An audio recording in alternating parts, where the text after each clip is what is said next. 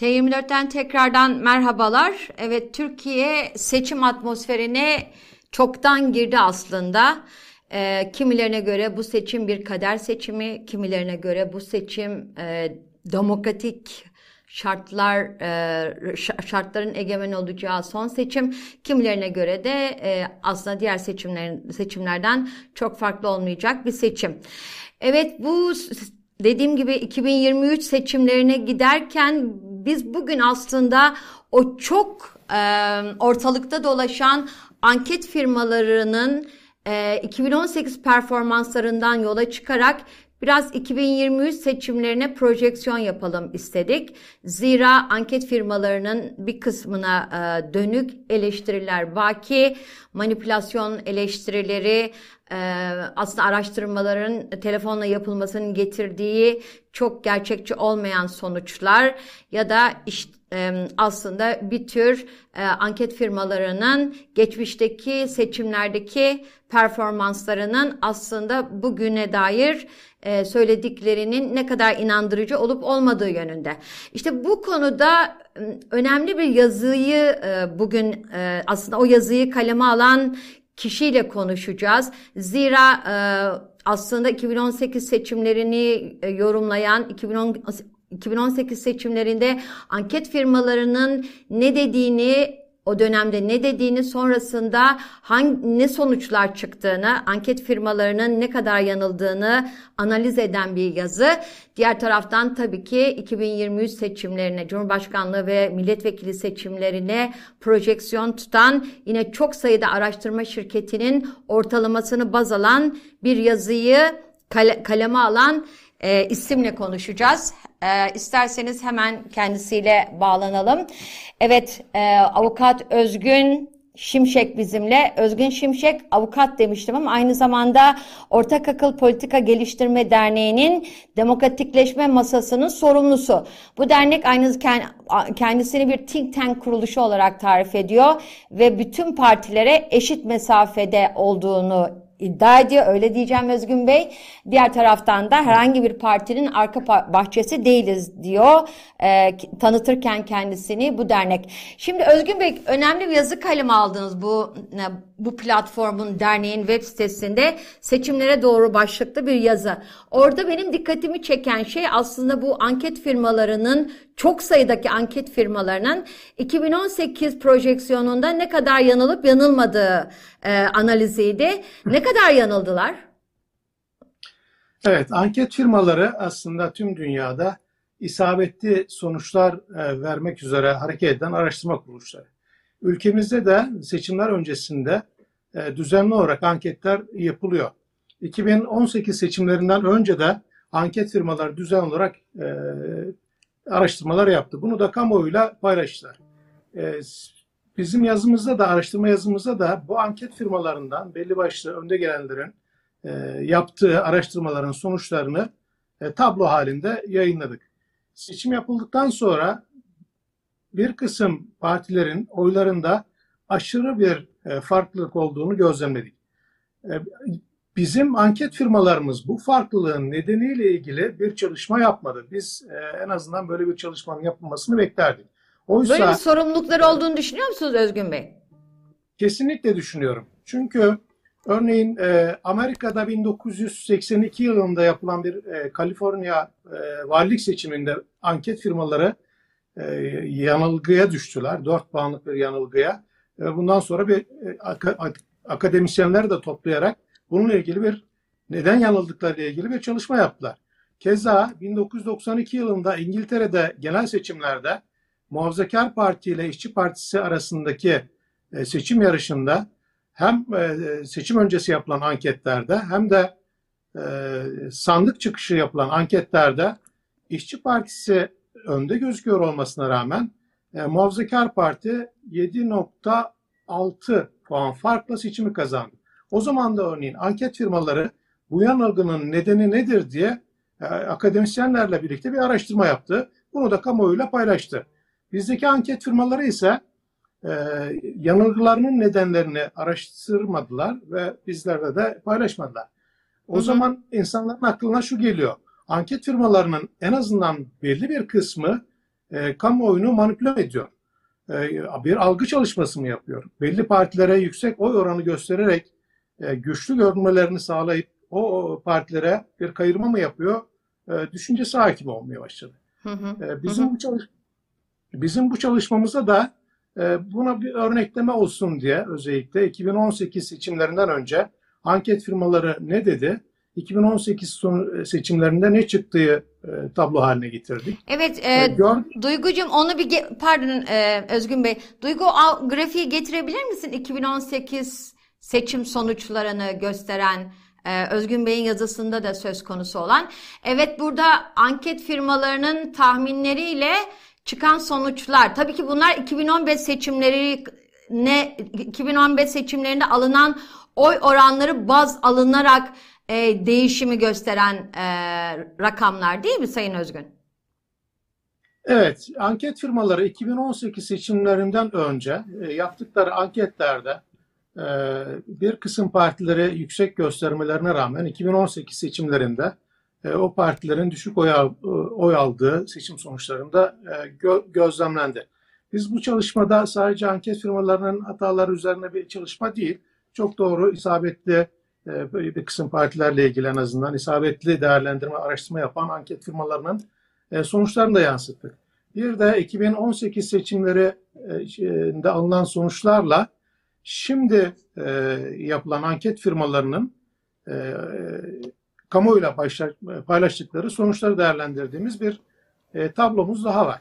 Evet, onu oraya gelmeden önce e, sizin yazınızda e, tespit ettiğiniz durum şu. E, 2018 seçimleri öncesi yapılan anketlerle ki çok sayıda anket firmasından söz ediyoruz. 2018 seçimlerinde çıkan sonuçları kıyasladığınızda en büyük hata payının MHP ve İyi Parti'de olduğunu tespit ediyorsunuz değil mi? Doğru. Doğru. Buyurun yorumunuzu alayım. Hı hı. Evet, en büyük hata payı e, MHP ve İyi Parti'nin oylarında karşımıza çıkıyor. E, anket firmalarının çoğunda e, örneğin e, MHP'nin oyu 7-8 bandında görünüyor. 6, 7, 8. 7-8 bandında evet gözükürken e, seçim sonuçlarında MHP'nin oyunun 11.10 çıktığı gözlemleniyor. İyi Parti için de benzer bir değerlendirme yapacak olursak İyi Parti'nin oyu da e, ortalama 15-17'lerde gözükürken bir kısımlarda 17 gözükürken İyi Parti'de 9.96 gibi bir oy gözüküyor. Çok ciddi bir fark var. Evet. Tolere edilebilir, tolere edilebilir e, oran %2. Evet %2 artı eksi değil mi? Artı eksi Artı 2. eksi yüzde iki. Evet. Hı hı, hı hı. E, O zaman e, bizim anket sonuçlarını değerlendirirken e, tamamen doğru olduğu e, yönünde bir e, şüphemiz oluştu. Şüphelerimiz e, oluştu. Ve doğal olarak birden fazla anket firmasının sonuçlarını alarak bir genel bir değerlendirme yapma zarureti doğdu. Hı hı. Bu çalışmada onu gösteriyor. Hı hı. Bir de siz yazınızda bunu da şu açıdan önemsiyorum Özgün Bey. Seçime hangi atmosferde gidildiği de herhalde seçmen davranışlarını birebir etkileyen nedenlerden bir tanesi. Siz yine 2018 seçimlerine nasıl gidildiğinin e, hatırlatmasını yapmışsınız o yazınızda. E, herhalde atmosfer çok önemli değil mi seçmen davranışının e, üzerinde etkili olması açısından? Tabii ki çok önemli. Yani atmosfer de çok önemli. Ee, seçime giderken örneğin e, e, MHP, Milliyetçi Hareket Partisi Nisan ayında yaptığı grup toplantısında e, hemen bir erken seçim önerisi gündeme getirdi. Birkaç gün içerisinde de AKP bu öneriyi meclisten geçirdi. Bununla kalmadı. OHAL süresinde uzatarak e, seçimlerin OHAL e, şeyin OHAL sürerken yapılmasına neden oldu. OHAL kapsamında Yani OHAL sürerken- şartlarında seçime gittik biz 24 Haziran Evet. 2018 seçimlerinde. OHAL şartlarında gittik. Evet. Şimdi e, bu neden önemli? Ee, seçmenin ağırlıklı bir kesimi %58'i tam oran vereyim %58'i e, sandık sonuçlarına güvenmiyor. Yani OHAL, OHAL şartlarında seçime gidilmesinin nedenlerinden birisidir bu. %58 çok yüksek bir oran. Sandık sonuçlarına güvenilmiyor olması e, çıkan sonuçlarda şüphe yaratır. O hal koşullarında demek ki seçmen iradesinin e, sağlıklı bir şekilde sandığa yansımadığını düşünüyor. O yüzden önemli. Ayrıca e, seçimlerden önce e, yine her zaman e, başvurulan yöntemlerden birisi seçim yasasını değiştirmektir. O zaman da bir seçim yasası değişikliği yaptılar. Ama bu seçim yasası değişikliği e, ittifak halinde e, seçimlere katılması e, AKP'ye e, görünen o ki 20'nin üzerinde milletvekili e, kaybettirdi.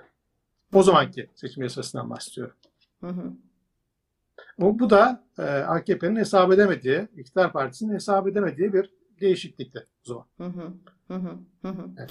Peki şimdi yavaş yavaş günümüze gelirsek ki herkes herhalde bunu çok merak ediyordur. E, Duygu o e, grafiği de verelim. Bu grafikte yine Özgün Bey'in e, çeşitli anket firmalarının 3 aylık araştırmalarının ortalamalarının yer aldığı bir grafik. E, orada da bu değil Duygu 2015 09 2022 e, gösteren. Evet tam da bunu gösteriyoruz. Özgün Bey burada e, çeşitli anket firmalarının Temmuz, Ağustos, Eylül araştırma sonuçlarının ortalamalarını almış ve bu ortalamaları tabii ki 2018 genel e, seçimleriyle Cumhurbaşkanlığı ve milletvekili genel seçimleriyle kıyaslamış. Orada nasıl bir tabloyla karşı, karşıyayız? Yani bugün e, özellikle hem Millet İttifakı e, ve Cumhur İttifakı ve HDP 2018'de kıyasladığımızda anketlerden çıkan ortalama sonuç nasıl görünüyor Özgün Bey? Şimdi burada biz e, 16 e, tane anket firmasının yaklaşık 90 bin e, kişiyle yaptığı toplam toplamda 90 16 anket yaptığı, firması 90 bin evet. 90 bine yakın e, insanla yaptığı araştırmanın sonuçlarını koyduk. Ortalama ağırlıklı ortalamayı bu tabloya yansıttık. Bu tablo şunu gösteriyor. 2018 seçimlerinden bu yana e, en çok oy kaybeden parti %11.38 oy oranıyla AKP gözüküyor bu tabloda. Onu da verelim tabloyu. Bunu, bunu ikinci sırada %3.90'lık oy kaybıyla MHP takip ediyor. Oyunu en evet. çok artıran oyunu en çok artıran parti 2018 seçimlerine göre e, CHP gözüküyor %4.40'la. Onu %4.36 ile de İyi Parti takip ediyor. Cumhur İttifakı'nın e, bu tabloya göre e, toplam oy oranının %39'ları bulmadığı gözüküyor. E, Millet İttifakı'nın da %43 civarında oy alabileceği gözüküyor. Ancak burada bir şeyin altını çizmek isterim. Deva Partisi ve Gelecek, Gelecek Partisi, Partisi henüz Millet, evet, Millet İttifakı'na katılmış değiller. Bu konuda e, henüz kamuoyuyla paylaşılan bir bilgi yok. Altılı masa toplanıyor. Bunlar altılı masa içerisinde yer alıyor ancak Millet İttifakı'na henüz e, katılmış değiller. Bunların da yüzde dört civarında toplamda iki partinin oy alacağı görülüyor. Buradan çıkan bir e, sonuç genel e, değerlendirme e, açısından söylüyorum. E, İktidar Partisi ve küçük ortakları e, mecliste çoğunluğu e, kaybediyorlar. Ancak seçim yasasında yapılan bir değişiklik var. Bu değişiklik e, henüz değişiklikle ilgili henüz e, altılı masayı oluşturan partilerin hangi tavrı alacakları ve nasıl seçime gidecekleri belirli değil. Örneğin e, DEVA ve Gelecek Partisi kendi adlarına mı seçime katılacaklar, ittifakta mı katılacaklar, başka bir partinin listesinden mi katılacaklar belli değil. O yüzden o neyi, neden önemli? Seçim yasasındaki yaptık, yaptıkları değişiklikler e, seçim bölgelerinde ittifak barajı atsa bile küçük partilerin seçim bölgelerinde milletvekili çıkartabilecek sayıyı da geçmiş olmaları gerekiyor. O zaman geçemedikleri zaman e, artık oy ittifak içerisinde kalmıyor. Artık oy e, diğer ittifaka e, bir milletvekili olarak geçebiliyor. Sayıya sayı e, kıyaslaması yapıyor. O yüzden e, seçim yasasındaki değişikliğin de çok iyi çalışılması ve seçime e, o e, değişikliğe e, hazır bir şekilde girilmesi gerekiyor. Aksi halde yüzde 43 oy, Millet İttifakı'nın yüzde 43 oyu. Bu deva geleceğin olarak, olmadığı oydan bahsediyorsunuz yüzde 43 Deva ve geleceğin olmadığı. Evet. E, meclise e, aritmetik olarak tam yansımayabilir.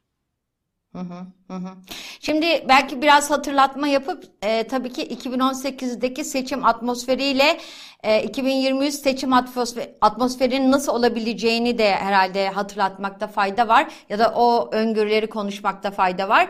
İşte AK Parti daha doğrusu Cumhur İttifakı MHP ve AKP e, seçim yasasını değiştirdi. Barajı ittifak barajını yani bir parti %7'yi geçmese bile ittifakla beraber ittifak %7 aldığında barajı aşmış olacak. %10'dan %7'ye düştü baraj.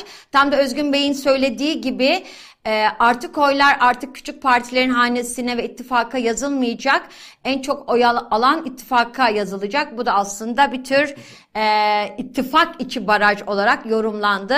O yüzden de altılı masanın ne yapacağı çok önemli. Belki şunu da hatırlatmakta evet. fayda var. Kemal Kılıçdaroğlu geçtiğimiz günlerde bir açıklama yapmıştı ve demişti ki biz 41 ilde bağımsız 40 ilde ortak listeyle gidebiliriz. Ortak listeyle gitmek çok önemli, e, çok kritik çünkü e, özellikle oy oranı düşük olan partilerin e, oylarının kaybedilmemesi a, bağlamında, anlamında e, oy, oy oranı yüksek partinin listesinden girmesi meclis aritmetiğini değiştirmesi açısından çok önemli. Meclis aritmetiğinde de tabii ki anayasa, anayasayı yapabilme çoğunluğuna ulaşmak, 360'a ulaşmak tabii ki çok önemli. Şimdi Özgün Bey, şunu da ben merak ediyorum. Siz 2018'de nasıl bir atmosfere atmosferle seçimlere gidildiği aslında e, seçmen davranışını etkileyebilecek e, olguları göstermek açısından tek tek yazmışsınız. 2023'e nasıl bir atmosferde gidiyoruz? Bir de onu analiz eder misiniz bize? Yani sonuçta e, 2018'de benzer ne var? Evet yine bir seçim yasası değişti. E, ama sadece bu değil herhalde değil mi? Evet. Yani şimdi e, yine bir firmanın, Temiz diye bir firmanın yaptığı ankette e, ankete katılan 1731 kişinin yüzde 42,5'u e, geçim sıkıntısını, pahalılığı öncelikli sorun olarak görüyor. Yani demek ki iki, bu seçimlere girerken, giderken e, ülkede e, çok yoğun olarak yaşanan, öncelikli olarak görülen bir geçim sıkıntısı var.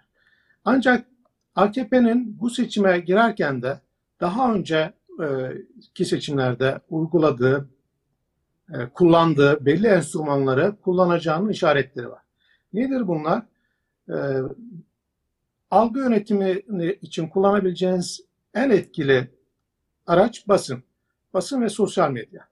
E, demek ki basın ve sosyal medya bir kısım kısıtlamaların önümüzdeki günlerde gelebileceğini bugünden öngörebiliriz. Tabii ki ee, meclise ee, gelecek herhalde gelecek hafta değil mi sosyal medya yasası? Hı hı. Evet, evet sosyal medya yasası gelecek. Bir taraftan da televizyonlara bağımsız basına kesilen, rütük hediyeyle kesilen cezalar var.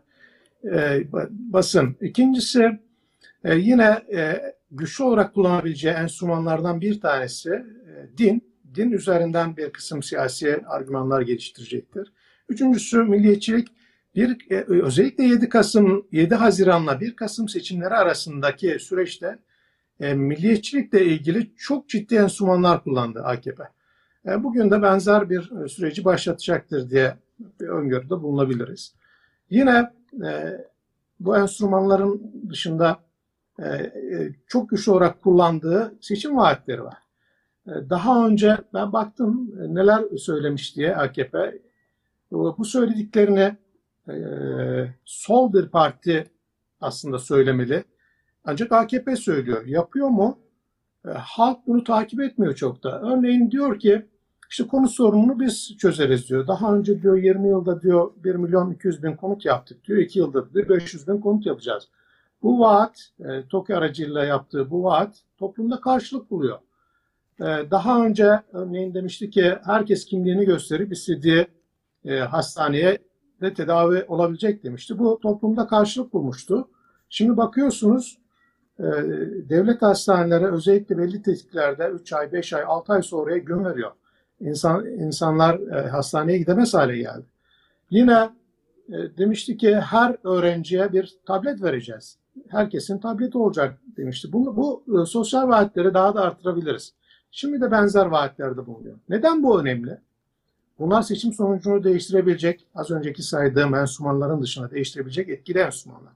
Türkiye'deki seçmenlerin yüzde 45'i vaatlere göre oyunu değiştirebileceğini söylüyor. Vaatlere göre. Ee, yine gençler arasında yapılan bir çalışmada da e, bu oran daha da yüksek. 18-24 yaş arasındaki genç seçmenin %57'si vaatlere göre oyunun rengini değiştirebileceğini söylüyor. O zaman Ama bazı anketlerde önemli. gençler e, gençler daha çok herhalde CHP'ye oy verecek. Özellikle bu 7 milyon olarak e, sayısı belirtilen ilk kez oy kullanacak seçmenden söz ediyorum. Doğru. Ee, daha da ilk kez oy kullanacak seçmendeki CHP'nin oy oranı %33,5. Ee, yani bir anket firmasının yine yaptığı bir çalışma. Ee, aynı e, kitlede AKP'nin oy oranı %24 gözüküyor. Ama ben oyun renginin değiştirilebileceği vaatlerden bahsediyorum. Vaatler etkili yine de. Tabii seçmenler e, oylarını belirlerken sadece vaatlere, kişisel çıkarlara göre belirlemiyor. Bir, bir kısmı oylarını belirlerken e, işte parti kimliğine göre belirliyor. Bu parti kimliği nasıl oturuyor insanlarda?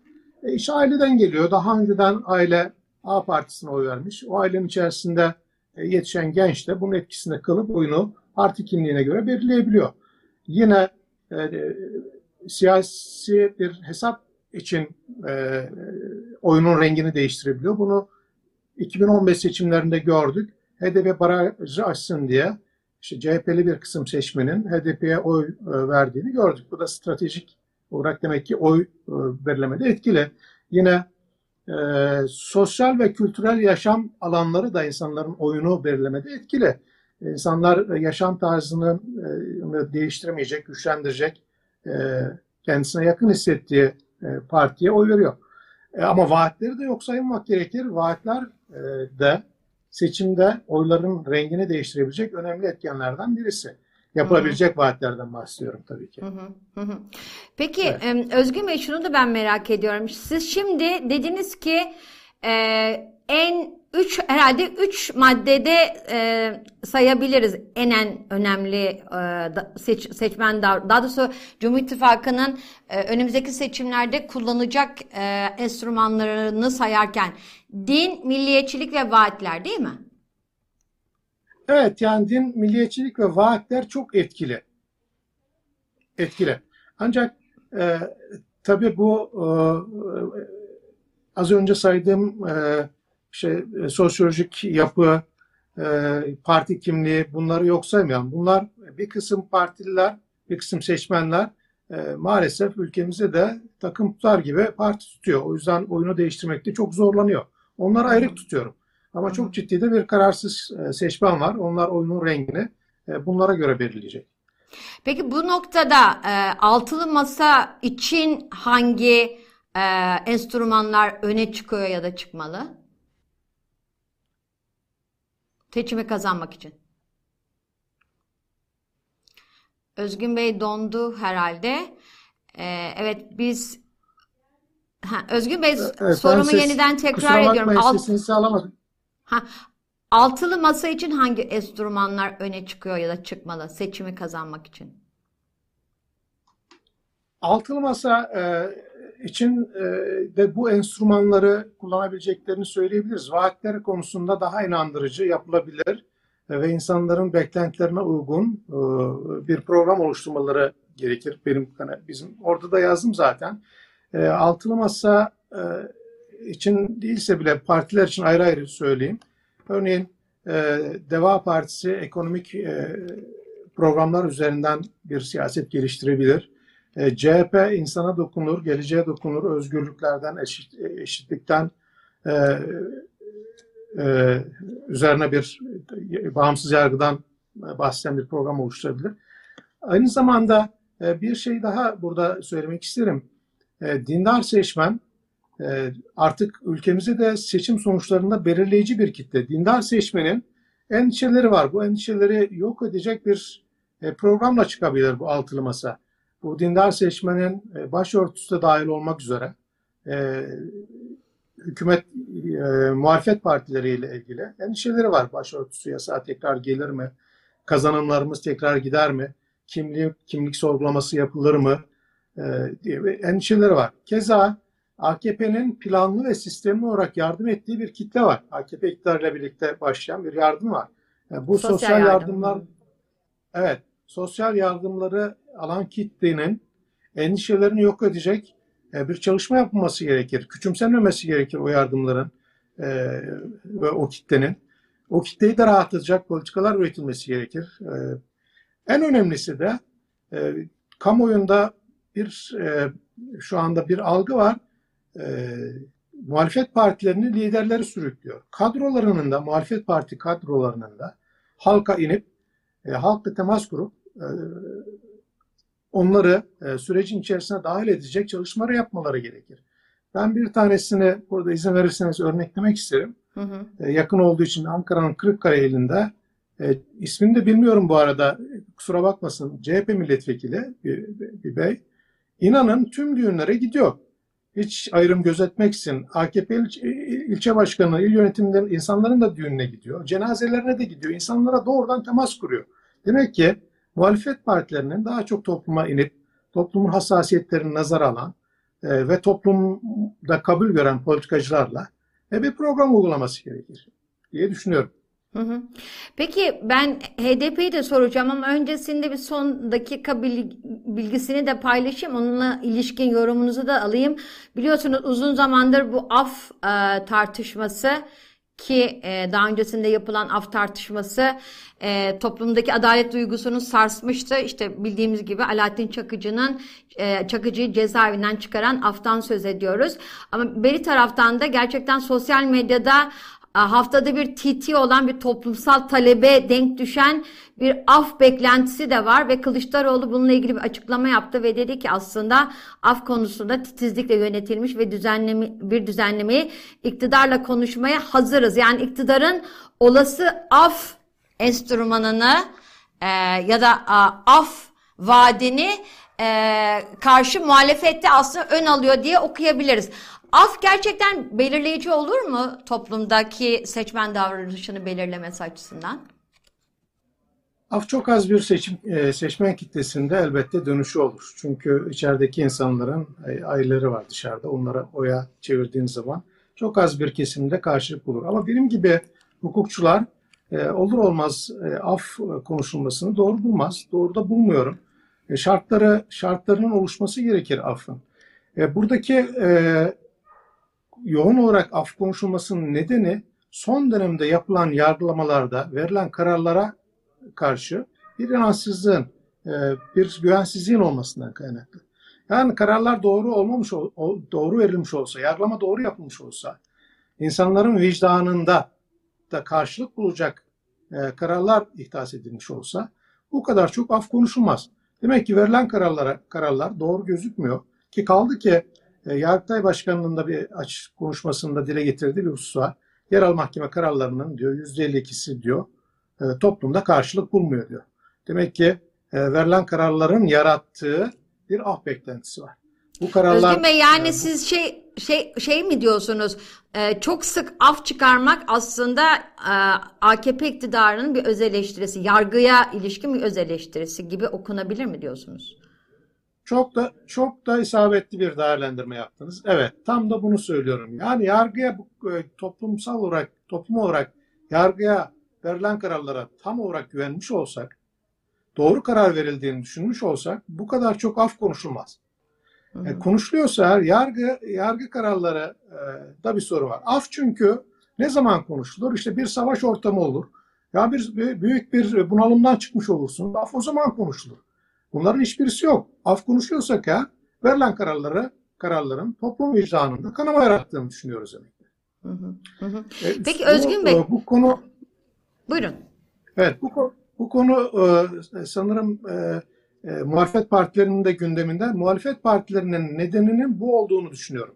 Yani verilen son dönemlerde verilen kararlar e, toplum vicdanını rahatsız etti. Öyle düşünüyorum. Bu nedenle hı hı. af konuşuluyor. Özgün Bey siz yine yazınızı şö- şöyle bitiriyorsunuz. Diyorsunuz ki e, bütün bu anket firmalarının ortalamalarını alarak ve e, mevcut siyasi iklimi de tabii ki e, bu yorumu iklimin ışığında bu sonuçları yorumlayarak ve tabii ki vaatleri de göz önünde bulundurarak yazınızı şöyle bitiriyorsunuz. Ne Cumhur İttifakı ne de altılı masa için e, seçimi kazanmak çantada keklik değil diyorsunuz. Yani aslında bıçak sırtı bir durumdan söz ediyorsunuz. Bu noktada HDP e, artık kendisini şöyle tarif ediyor. Biz kilit parti değiliz, anahtar partiyiz. Bu noktada HDP'ye ilişkin analizleriniz, anket e, şirketlerinin yaptığı araştırmalardan çıkan sonuçlara göre analizin analiz analiziniz nedir? Evet. E, Bu e, çalışma genel seçimlere yönelik bir çalışma. Cumhurbaşkanlığı seçimiyle ilgili de bir çalışmayı hazırlıyoruz. Onu da yakında yayınlayacağız. Bu genel seçimler millet e, meclisteki aritmatikle ilgili. Kim ne kadar milletvekili çıkartabilirle ilgili. HDP ortalama %10 civarında oy alacak gözüküyor ve bu oy oranıyla da mecliste kilit parti diyebilirsiniz, anahtar parti diyebilirsiniz. Belirleyici parti olacak. Öyle anlaşılıyor e, çıkartacağı milletvekili sayısıyla. Belirleyici konumda olacaktır. Hı hı. Peki şimdi önümüzde herhalde Cumhurbaşkanlığı seçimlerine ilişkin analiziniz e, yer alacak değil mi? Evet, yakın hı hı. bir tarihte Cumhurbaşkanlığı seçimiyle ilgili de çalışmamızı yayınlayacağız. Peki bu e, araştırmalarınız yani partilere gidiyor mu? Onlarla bir temasınız var mı? Var. E, dernek yönetimimiz, dernek başkanı Enis Tütüncü'dür. E, eski bir e, milletvekildir. Enis Bey partilerle, dernek yönetimi partilerle görüşüyor. Bu çalışmalarla ilgili bilgi veriyor. Partilerin de bizden zaman zaman talepler oluyor. Talepleri doğrultusunda da ayrı çalışmalar da yapıyoruz dernek olarak. Hı hı, hı. Düşünce örgütü olarak. Peki e, Avukat Özgün Şimşek çok çok teşekkür ediyorum. Herhalde bugünkü e, sohbetimizden e, çıkan manşetler şöyle. Vaatler seçimlere kadar toplum için, seçmen için çok belirleyici. Milliyetçilik, özellikle Cumhur İttifakı için milliyetçilik, din ve vaatler seçmenin davranışında belirleyici olmaya devam edecek. Bir yandan altılı masa tabii ki bu vaatlerini daha kristalize, daha açık, daha şey, anlaşılır kılmak zorunda ve HDP de e, özellikle milletvekili aritmetiğinde yasaların çıkmasında, anayasal değişikliklerde e, kilit ya da anahtar parti olacak. Çok çok teşekkürler.